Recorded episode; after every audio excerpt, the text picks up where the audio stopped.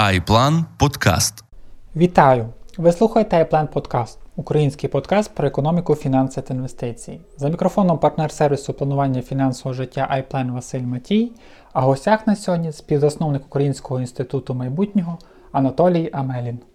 Амєлін Анатолій Ігорович, український економіст, бізнесмен, інвестор, державний службовець. З 2003 по 2010 роки очолював інвестиційну компанію Altana Capital. З 2012 року був членом наглядової ради Національного депозитарію України. У 2015 році заснував аналітичний центр Amelin Strategy. У 2016 році став співзасновником аналітичного центру Український інститут майбутнього. Amelin Strategy став частиною інституту, де відповідає за економічний блок.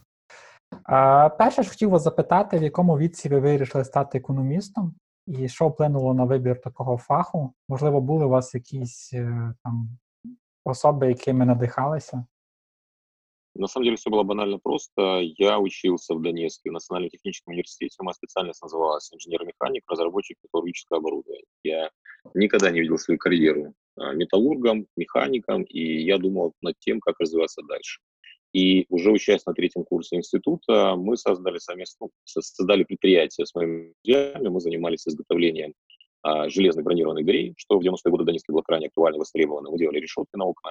И это был успешный бизнес, который нам дал первичные какие-то доходы, достаточно неплохие, а, но при этом было четкое понимание, что нужно двигаться дальше. И я хотел получить изначально юридическое образование, но там, по ряду причин выбрал финансовое и поступил в Донецкий филиал Международного университета финансов, это дочка КПИ, на специальность финансы. И параллельно заканчивал два института, два образования. Инженерное в Донецком национальном техническом университете и финансовое. Финансовая та страховая справа называется моя специальность в финансовом а, институте. А дальше уже, получается, моя карьера была связана именно с финансами, потому что, закончив одновременно оба этих института, я попал на работу, пройдя огромный конкурс, там было 40 человек на место, как мне тогда сказали, в инвестиционную компанию Керамет Инвест. Это одна из старейших в Украине инвесткомпаний, которая была основана в 93 году и которая существует по сегодняшний день. Она, правда, дважды меняла название, меняла акционеров. Сейчас называется Альтана Капитал. И офис перенесен из Донецка в Киев. Mm-hmm. Спасибо. Е, скажіть, будь ласка, ми зараз робимо запис в травні 2020 року. На дворі економічна фінансова криза. Що можна сказати про цю кризу на сьогоднішній день і чи вірите ви в V-shape recovery? Это нестандартный кризис. Подобных кризисов еще никогда не было. Потому что если мы говорили только про экономический кризис, для которого основания появились еще полтора-два года назад, а пузыри а, на долговых э, рынках должны были сдуться, а, была переоценка многих компаний, то есть они были переоценены в сравнении с несправедливыми оценками, но Трамп, который готовится в этом году на выборы, делал все в рамках американской политики, а Америка является крупнейшей в мире экономикой, для того, чтобы улучшить экономические показатели Америки и создать возможности, чтобы его рейтинг непрерывно рос. А, и все было хорошо. В Америке была самая низкая безработица за последние 30 лет, э, высокие темпы роста экономики, были срезаны налоги, а, создавались условия для поддержки бизнеса, войны торговые с Китаем создавали опять-таки дополнительные преференции для американских компаний. Все было хорошо до момента, пока в Ухане не появился коронавирус. Неизвестно, где он появился, но там он проявился в первую очередь. Поэтому Ухань, это важно отметить, город, в котором находится, регион, в котором находится штаб-квартира более чем 500 международных компаний. И блокировка этого города заблокировала и ограничила производственных транспортных цепочки, которые оказали влияние практически на весь мир. И это стало таким маркером или триггером старта мирового экономического кризиса, который был усилен карантинными мерами, которые применялись разными странами, подобным кризисом или подобным вирусом раньше никто не сталкивался, поэтому меры были достаточно жесткие, жестче, более жесткие, чем в предыдущие периоды времени. И именно они нанесли наибольший ущерб экономике. А карантинные меры приводят к тому, что глобальная экономика вместо роста на 3%, как изначально прогнозировали или ожидали, а упадет. И такого падения мировая экономика ну, не испытывала давно. И более того, например, буквально сегодня смотрел по Америке прогноз, а во втором квартале а, падение американской экономики будет катастрофическое. больше, по-моему, даже 20% называлась цифра. И это ставит под вопросом как будущую политическую систему США, а будущую расстановку глобальных интересов в мире и роль Китая, роль Америки, роль Европейского Союза. То есть, в принципе, это не просто кризис, это ситуация, при которой мы будем формировать, можно использовать уже этот термин, новый мировой порядок, который себя будет закладывать иную модель политической системы, иные политические и экономические союзы, ну и, соответственно, иную модель работы национальных экономик. Поэтому это не кризис, это переломный момент для, наверное, нашей цивілізації. Однією з ознак цієї економічної кризи, цього переломного моменту, є безпрецедентне порівняно з попередніми кризами збільшення грошової маси багатьма центральними банками світу. І чи як ви думаєте, чи пришвидшить це можливо там занепад ери фіатних валют і взагалі глобальну трансформацію фінансового сектору? Я об этом думал. Я думаю, что нет. Я изначально как раз делал там, небольшое для себя исследование, хотел определиться, насколько а, увеличивается денежная масса за счет э, так называемой политики количественного смягчения, а критического влияния на глобальные финансы данное впрыскивание денег не приведет. Деньги попадают в казну за счет долговых инструментов, ну и дальше уже казна пытается поддержать или бизнес, или потребительский спрос со стороны населения. А я думаю, что фиатные деньги сохранят свое существование, но потихонечку доверие к ним будет продолжать снижаться, как происходит это и сегодня. На самом деле у нас доверие к фиатным деньгам, оно строится на доверии к юрисдикции, которая имитирует фиатные деньги. И здесь пока есть доверие, например, к Америке, будет доверие к американскому доллару. Пока есть доверие к Китаю, будет доверие к юаню. А когда мы говорим о том, что еще может быть фактором доверия, ну, я бы сказал, наверное, корпоративный сектор. Потому что многие американские корпорации, в первую очередь американские, а, уже сегодня имеют более такое серьезное влияние на экономику некоторых стран, первую очередь, кстати, тоже Америки, чем даже американское правительство. В частности, если мы возьмем топ-5 крупнейших американских э, компаний, это все будут высокотехнологические компании, а, у них на счетах денег находится в разы больше, чем на счетах американского казначейства. Соответственно, мы пользуемся продуктами этих компаний. Я не буду их называть, мы все их знаем. Посмотрите вокруг себя, возьмите в руки там, свой телефон, там, наушники, компьютер, э, программное обеспечение у вас есть доверие не только к государству, у вас есть доверие к тем продуктам, которые вы пользуетесь. Поэтому я считаю, что следующей эрой или эпохой э, денежно-кредитных отношений будет появление корпоративных криптовалют, обеспеченными активами, акциями, интеллектуальной собственностью этих корпораций. Другое дело, почему это не появляется сегодня. Федеральная резервная система уже пытается регулировать э, корпоративную валюту. Вы слышали, что Facebook планирует выпустить валюту Libra. А такие же планы есть у других корпораций. Ну, например, если я пользуюсь продукцией Apple, а, я могу покупать продукцию или там программное обеспечение, там, регистрирую свою карточку или депонирую какую-то сумму средств. Вот. Но на самом-то деле я могу там не доллары, там, не гривни депонировать, а могу депонировать э, валюту выпущенной корпорации, имея даже какую-то систему скидок что будет создавать новую реальность. Когда на моем телефоне есть некий аккаунт э, мультивалютный, в котором есть и валюты, и криптовалюты корпораций, я могу рассчитываться где угодно. Конвертация может проходить в режиме реального времени через там, сервисы, которые создаются или будут созданы, поэтому следующий этап там, смены фиатных денег, я уверен, это будут э, деньги корпораций. Но денежное обращение подобных инструментов также будет регулироваться какое-то время центробанками стран потому что наличие альтернативных эмиссионных центров носит э, серьезный риск для суверенности государства. Но давайте опять-таки поднимемся на уровень выше. Корпорации, о которых я говорю, и в принципе, которые мы сейчас не упоминали, они имеют э, на своей вершине людей, которые заинтересованы часто во влиянии на власть и даже в благих намерениях. Соответственно, они являются спонсорами различных политических сил.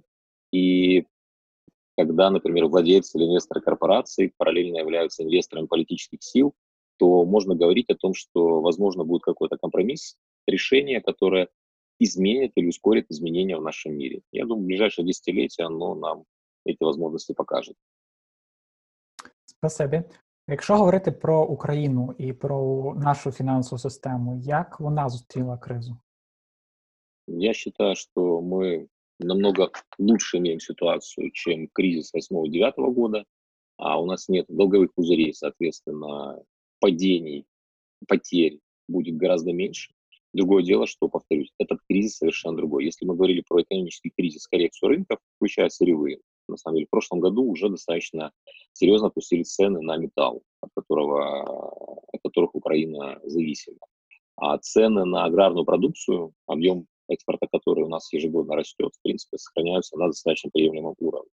Вот. Но сам по себе экономический кризис мы бы прошли достаточно быстро. Но с эффектом от карантинных мер коронавирусных мы, к сожалению, будем отходить гораздо дольше, потому что мы являемся зависимым от мировой экономики.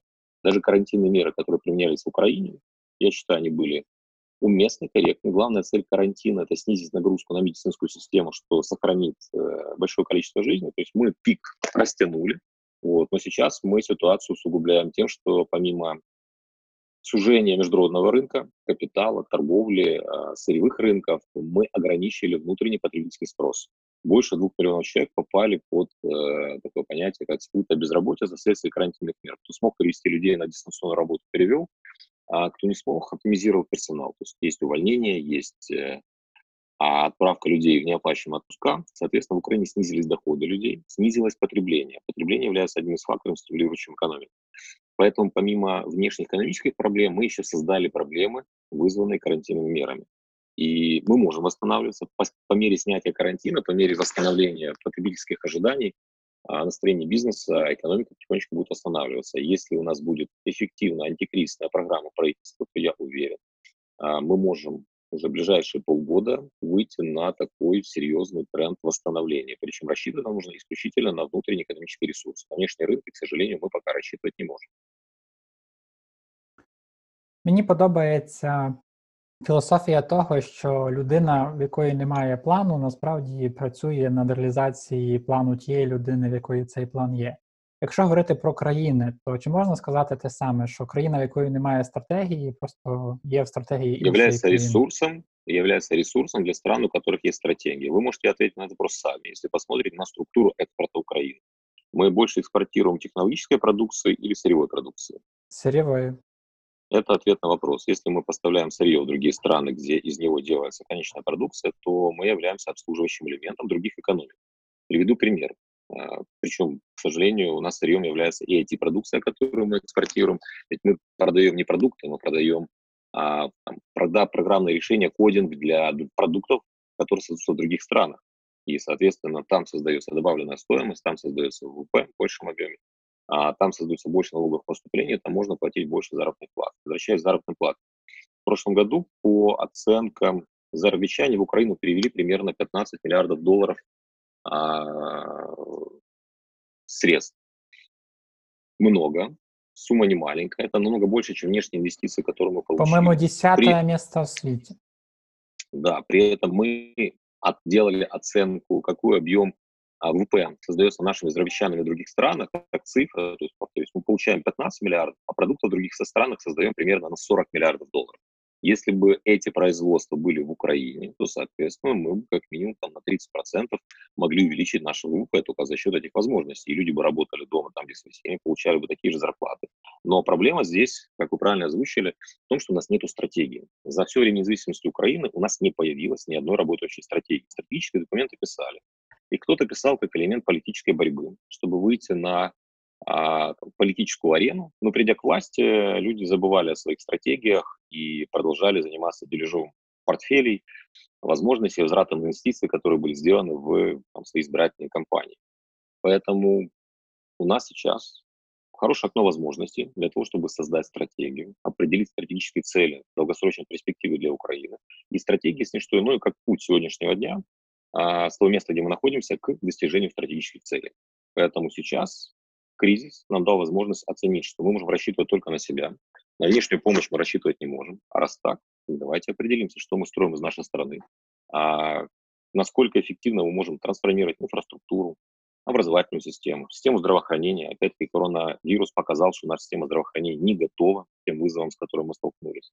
И это касается практически всего. И образования, и цифровизации нашей экономики, где мы хоть и имеем более быстрый интернет и более дешевый, чем другие страны, тем не менее у нас нет условий для того, чтобы здесь создавались высокотехнологичные стартапы. Вопрос системы правосудия. Сюда нельзя привести инвестиции, потому что инвесторы наслышаны, к сожалению, о рейдерских атаках, о маске-шоу, Поэтому нам есть что трансформировать, и кризис, опять возвращаемся к китайскому языку, на китайском языке кризис э, звучит как Wei-Zi, где Wei – это опасность, а Zi – это, ну, по сути, возможность. Там другое слово, ну, суть такая. Э, любой кризис – это и опасность, и возможность одновременно.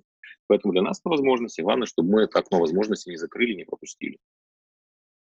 Наскільки мені відомо, то і Інститут майбутнього, і ще велика кількість провідних аналітичних центрів України зараз активно працюють в центрі економічного відновлення для того, щоб запропонувати уряду, взагалі керівництву України, ряд е, перспективних заходів, які допоможуть швидкому відновленню і перезвантаженню економіки країни. Як ви думаєте, чи зможе це от фахове середовище в подальшому стати і тим е, джерелом, яке все ж таки призведе до того, що у нас буде стратегія розвитку країни? Я могу озвучить только свои ожидания. Будущего не знает никто, но действительно. Мы, как Институт будущего, помогаем в создании Economy, Economy Recovery Center. Это очень хорошая, здравая инициатива, которая имеет две четко определенных задачи. Первое – это план антикризисных мер. То есть нам нужно помочь экономике восстановиться, выйти из кризиса. И вторая задача – это разработка долгосрочной стратегии развития экономики Украины. Поэтому у меня есть позитивное ожидание. Вот. Насколько они будут реализованы, зависит от группы факторов, и я очень все-таки надеюсь, что эта реализация будет. И мы в этом году уже увидим экономическую стратегию Украины не просто как некий документ, а как документ, который имеет правовой статус, то есть утвержден или кабинетом министром постановлением, или даже законом Верховной Рады с точки зрения стратегического направления деятельности, а может быть указом президента, не знаю, а в идеале на самом деле и указом президента, и постановлением кабинета министров, и э, законом Верховной Рады, которые будут касаться определения долгосрочных стратегических целей Украины, определения роли и места Украины на мировой экономической, э, социальной, гуманитарной картах, и, соответственно, с пониманием того, какие для этого нужны ресурсы, и кто отвечает за те или иные аспекти реалізації даної стратегії. Зрозуміло. Скажіть, будь ласка, які галузі ви бачите перспективними в економічному розвитку України в рамках майбутньої стратегії, які дозволять нам відійти від сировинного статусу?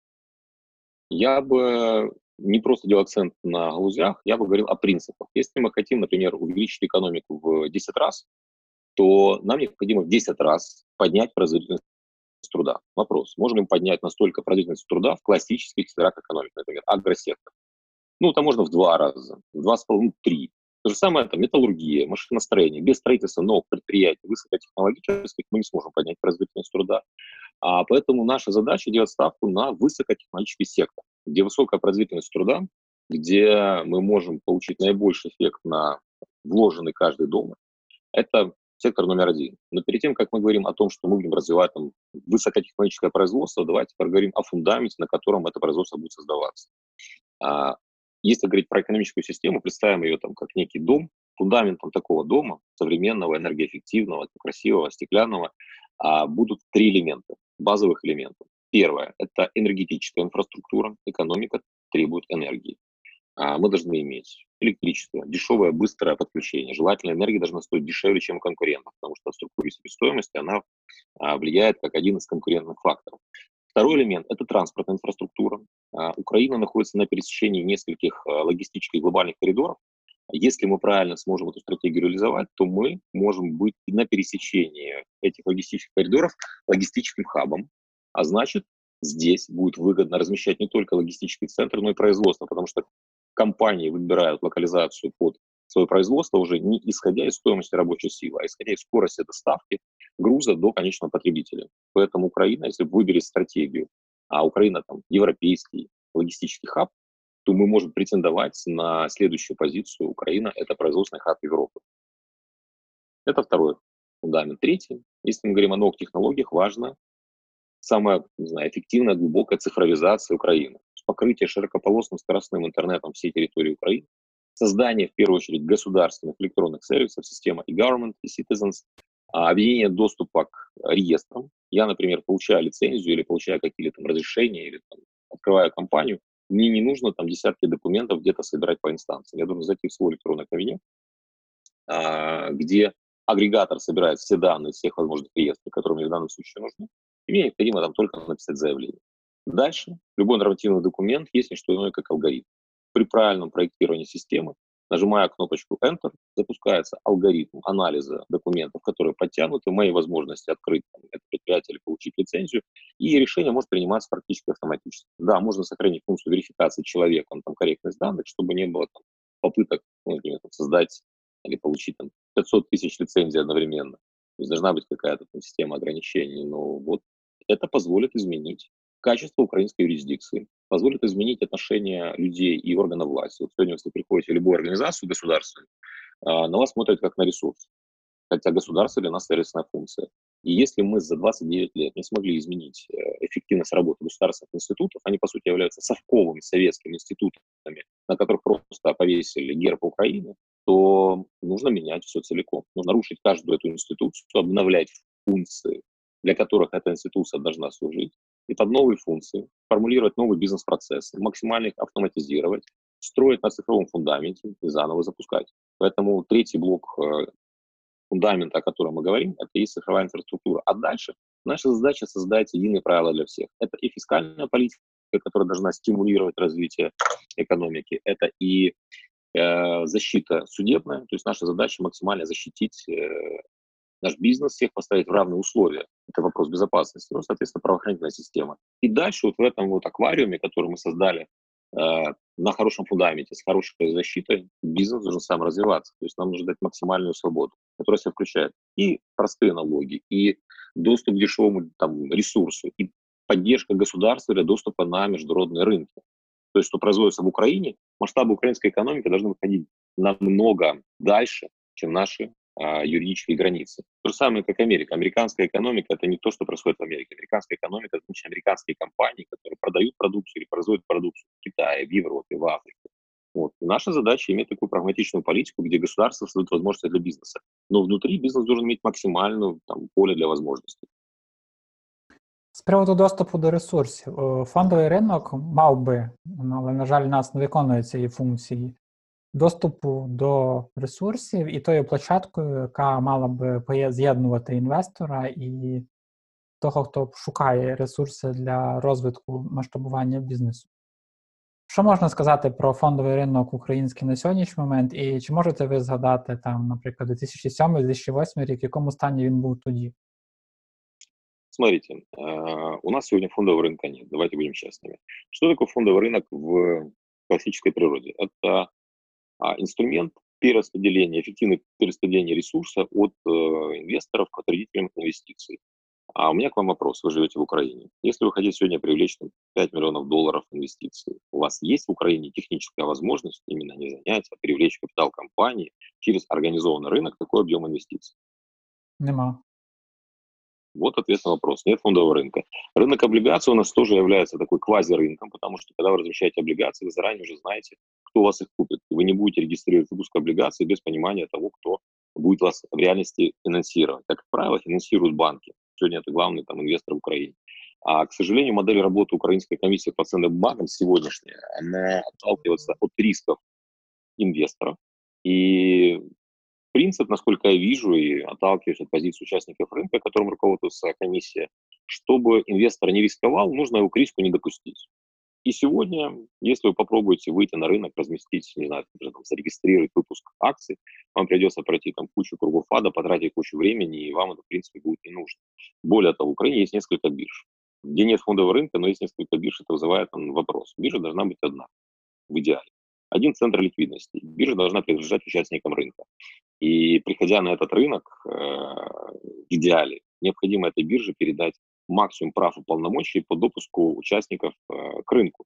Не регулятору, не комиссии по ценовым, а именно бирже. Потому что комиссия, бюрократы, которые находятся далеко от реальных процессов, они не до конца понимают их суть, сожалению, даже если когда-то работали на рынке. Вот. Поэтому необходима одна биржа, один центр ликвидности и максимально полномочия такой площадки по допуску инструментов биржи по защите инвесторов. И опять-таки, инвестор же не приходит сам на биржу. Он приходит через профильного участника, через брокера, через счета у него открытые. И это персональная ответственность. Мы же людей почему-то не защищаем, когда они приобретают недвижимость, не достроят, там, тем более без документов. Здесь ровно такая же история. Каждый должен, должен брать на себя ответственность. При этом максимально простая процедура допуска эмитентов реальных на рынок, допуска к инвестированию в них, в Украине, к сожалению, пока отсутствует. Поэтому у нас сегодня фондового рынка нет. А то, что у нас когда-то называлось фондовым рынком, было преимущественно инструментом, обслуживающим приватизацию и постприватизационный период. Потому что после приватизации был процесс консолидации активов, и фондовый рынок выполнял достаточно эффективную функцию консолидации крупных пакетов акций, и все. Сегодня фондового рынка в Украине нет. Это я авторитетно заявляю. И нам для развития экономики он критически нужен. Нам нужен рынок капитала. А нам, например, необходимо запускать накопительную пенсионную реформу. Первый вопрос, с которым мы сталкиваемся, а во что инвестировать? Рынок капитала должен дать ответ на этот вопрос. Нам необходимо запускать страховую медицину, где аккумулируются большие ресурсы. Страховая медицина также свои резервы инвестирует через инструменты фондового рынка, которых у нас нет. Поэтому у нас назрела потребность перезагрузки рынка капитала, по большому счету, создания с нуля. Потому что, повторюсь, то, что у нас сегодня называется фондовым рынком, это был инструмент приватизации, ни больше, ни меньше. Набагато простіше розрушити все те, що є, і забудувати заново. А, понимаете, разрушая то, что есть, то, что есть, не являлось изначально фондовым рынком. Это был инструмент, обслуживающий приватизацию. Точка. У нас было хотя бы одно рыночное IPO. Все. Вот с ответа на этот вопрос начинается ответ на вопрос, есть ли у нас фондовый рынок.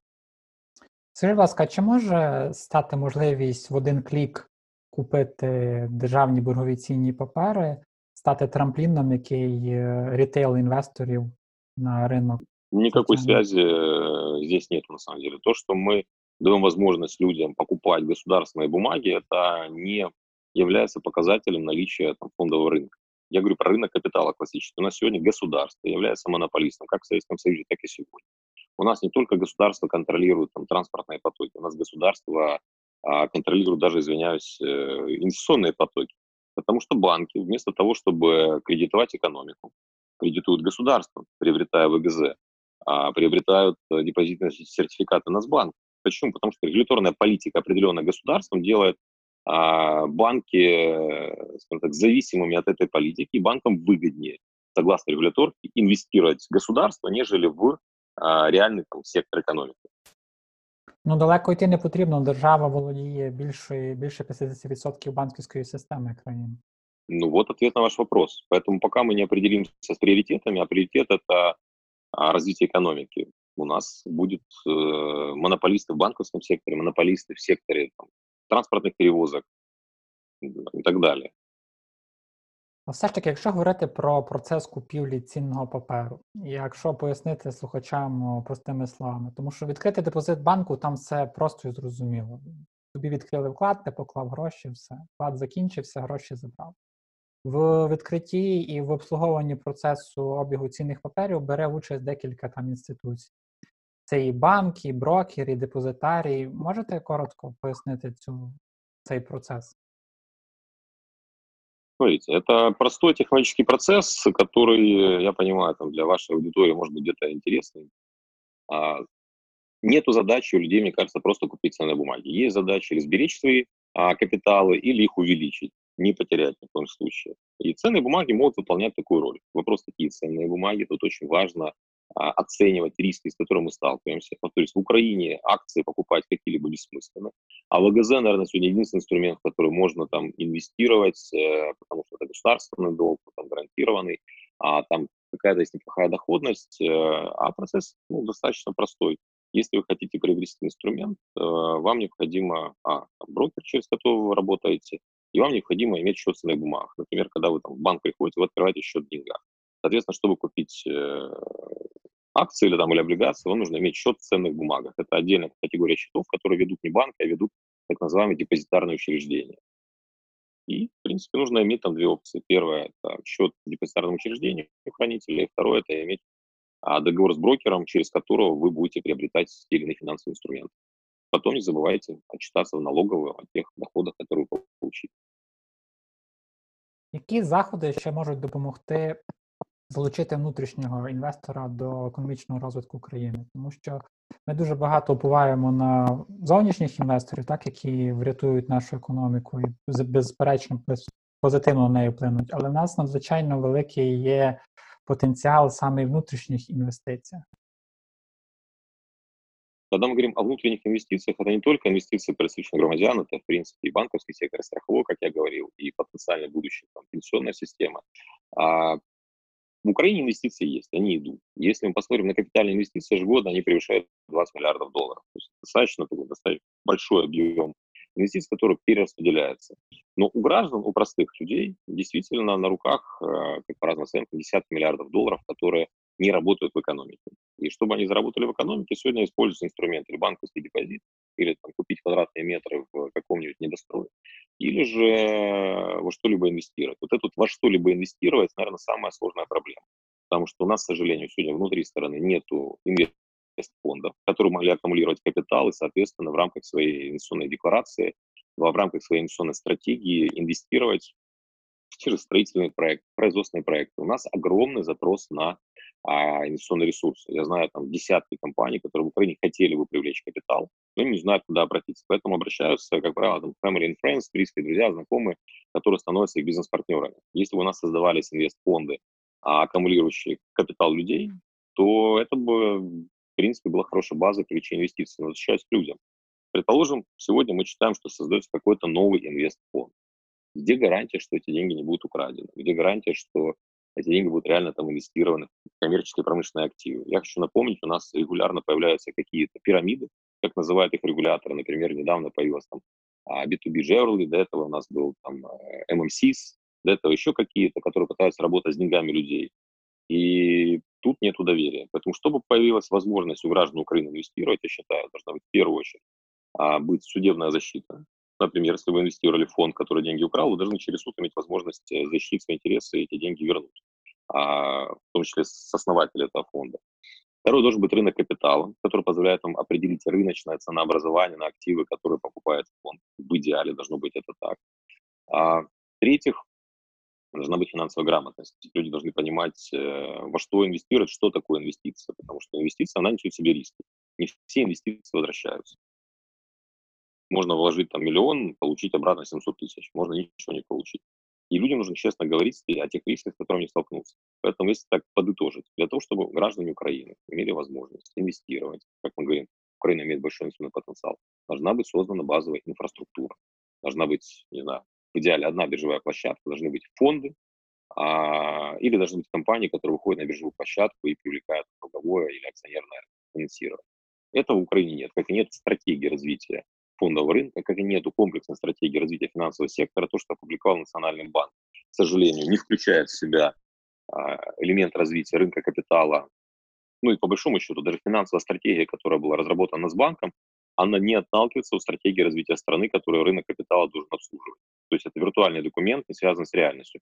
Поэтому я бы начал с самого главного. Появление в Украине стратегии развития страны, определение приоритетов развития отраслей экономики, а, определение роли места Украины на там, международной экономической карте. И, соответственно, под эти стратегические цели мы начинаем трансформировать уже инфраструктуру там, энергетическую, транспортную, финансовую. И вот на этом этапе мы как раз выстраиваем финансовую инфраструктуру, которая дает возможность э, нам собирать огромные суммы инвестиций с граждан Украины и эти деньги инвестировать в украинскую экономику. То есть вы будете и зарабатывать на этом, и качество жизни будет улучшаться, потому что инфраструктура и экономика будет расти. Но все начинается з ідеї стратегії, якої поки у нас нет. Рівень комплаєнсу та фінансового моніторингу у банківській системі є надзвичайно високим. Це не безпідставно, звичайно, але це теж є одним із тих факторів, які заважають в певному поверненню коштів в економіку. Періодично піднімається питання податкової легалізації, податкової амністії, і враховуючи те, що за різними оцінками близько половина економіки є в тіні, то звичайно, ті, що чесно весь цей час сплачували податки, вони проти того, що хтось зараз візьме і під 0% легалізує там велику суму активів і стане вже легальним конкурентом.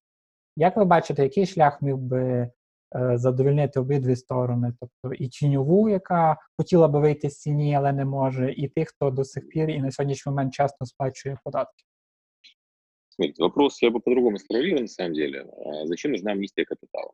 Если вы оглянетесь вокруг себя или даже пообщаетесь с своими клиентами, вы узнаете, что практически у каждого есть какие-то налоговые грешки.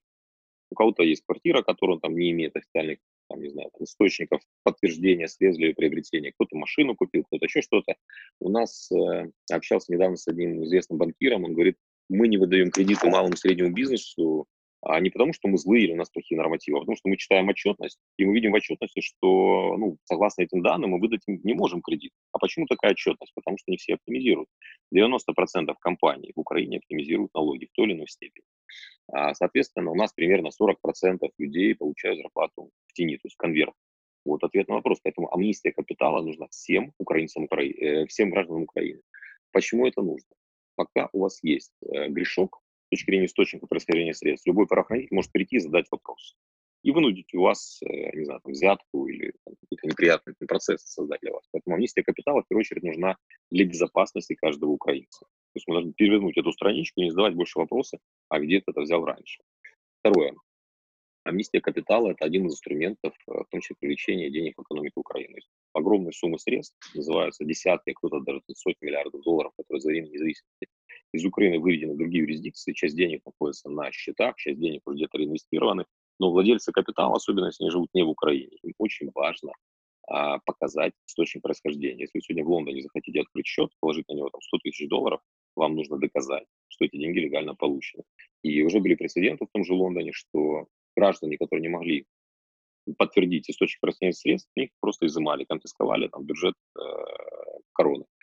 И здесь для нас это хорошая возможность э, легализации ресурса, который может быть использован в украинской экономике. Поэтому здесь я не вижу каких-то проблем, противоречий, кроме одного.